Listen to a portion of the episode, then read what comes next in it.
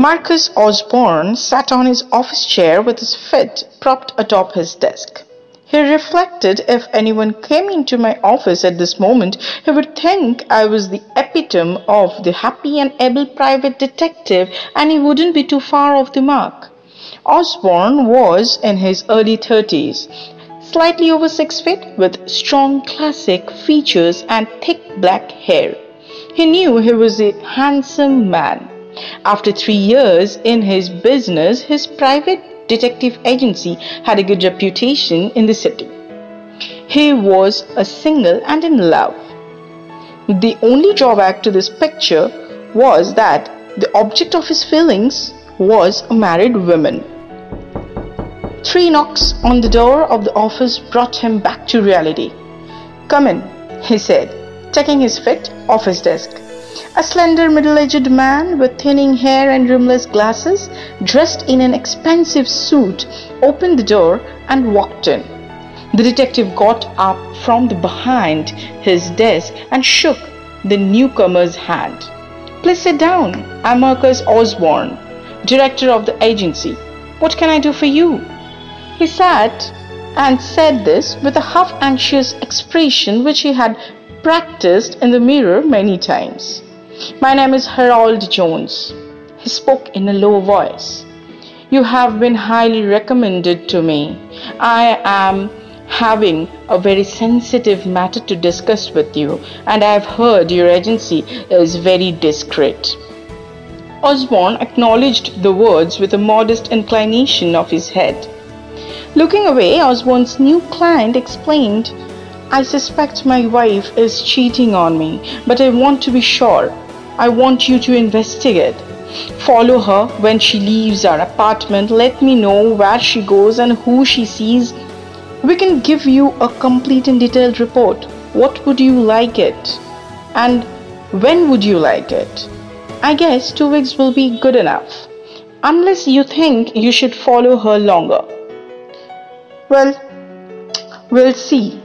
But uh, two weeks may be okay. Fine. This is my card with my address, and here is an envelope with her picture and a check for an advance payment. I already know your rate. Please don't spare any expense. What's your wife's name? Christine Ann. Osborne held his breath. Christine Ann was his lover's name. This man must be her husband. He opened the envelope and looked at the picture and the check, hoping to gain time and recover his cool. Jones perceived his seriousness as a desire to start work on the job at once. I see you are a man of few words. I'm sure you will give me a thorough report next time I see you. Good day, sir. Marcus finally found his voice. Good day, Mr. Jones, he said, getting up from his chair and walking his new client to the door. After the Jones was gone, Marcus sat down again at his desk. He was stunned. Mechanically, he opened the lower right hand drawer and took out a bottle of scotch and a glass. He poured himself a generous shot and, while sipping it, pondered how to handle this tricky situation. So his new client was Christine Ann's husband. Not much to look at, he thought. No wonder she wants to get a divorce and marry me. Besides, he thought, she's in love with me. He knew he couldn't give this client a true report. Still, he had to make a report. He decided to give him uh, Operative Scott Palmer the job and to stay away from Christine Ann during the two weeks of his investigation. He would tell her about her husband's suspicions later after he had delivered the report. They would have a good laugh then.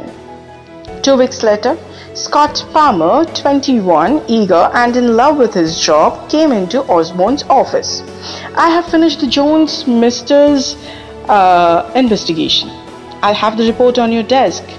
First thing, tomorrow morning. Great. Do me a favor now, will you?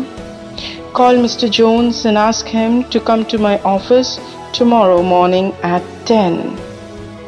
You got it. See you tomorrow. But the next morning, when Jones walked into his office, Scott hadn't finished the report yet. Good morning, Mr. Jones. Sit down. Would you like to have a cup of coffee? Said Osborne, trying to gain some time until his operative brought in the report. That would be very nice, thanks, said Mr. Jones. Osborne poured scalding hot coffee into styrofoam cups, placing the sugar and cream within Jones' reach.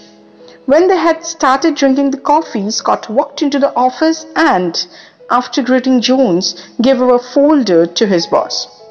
Quickly, Osborne took out the original and gave it to his client, keeping the duplicate face down in front of him. Jones read the report without a change of expression. When he finished, he looked at Osborne directly and said, Three. Beg your pardon? Osborne replied. I was afraid of something like this. Three of them in only two weeks, said Jones. What are you talking about? Asked Osborne. Your report, it's complete. It's really complete. It shows that she had three affairs, three lovers in two weeks. Osborne chucked his coffee, spilling some on the top of the copy of the report in front of him. He exclaimed, What? Oh, oh pardon me. And using the excuse of wiping the coffee from each of the page of the report, started reading it. When he finished, he felt weak and exhausted. With an effort, he raised his eyes to the face of the client, who, with a knowing look, asked slowly, enunciating each word very clearly in a tone that really didn't anticipate an answer. Don't you believe that uh, there are some women you just can't trust?